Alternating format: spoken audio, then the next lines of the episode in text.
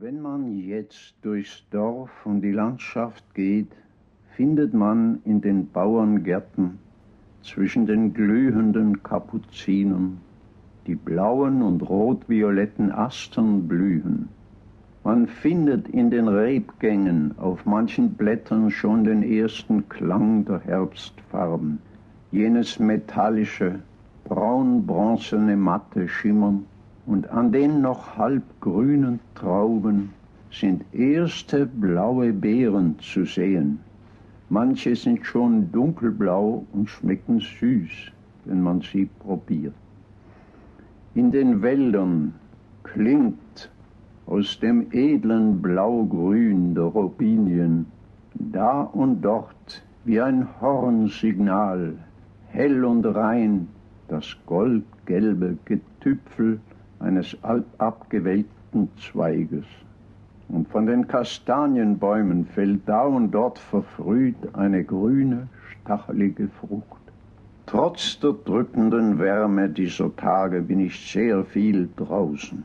Ich weiß allzu gut, wie flüchtig dies alles ist, wie schnell diese Schönheit Abschied nimmt, wie plötzlich ihre süße Reife sich zu Tod und Welke wandeln kann. Und ich bin so geizig, so habgierig dieser Spätsommerschönheit gegenüber. Ich möchte nicht nur alles sehen, alles fühlen, alles riechen und schmecken, was diese Sommerfülle meinen Sinnen zu schmecken anbietet. Ich möchte es rastlos und von plötzlicher Besitzlust ergriffen, auch aufbewahren und mit in den Winter, in die kommenden Tage und Jahre, in das Alter nehmen. Ich bin sonst nicht eifrig im Besitzen. Ich trenne mich leicht und gebe leicht weg. Aber jetzt plagt mich ein Eifer des Festhaltenwollens über den ich zuweilen selber lachen muss.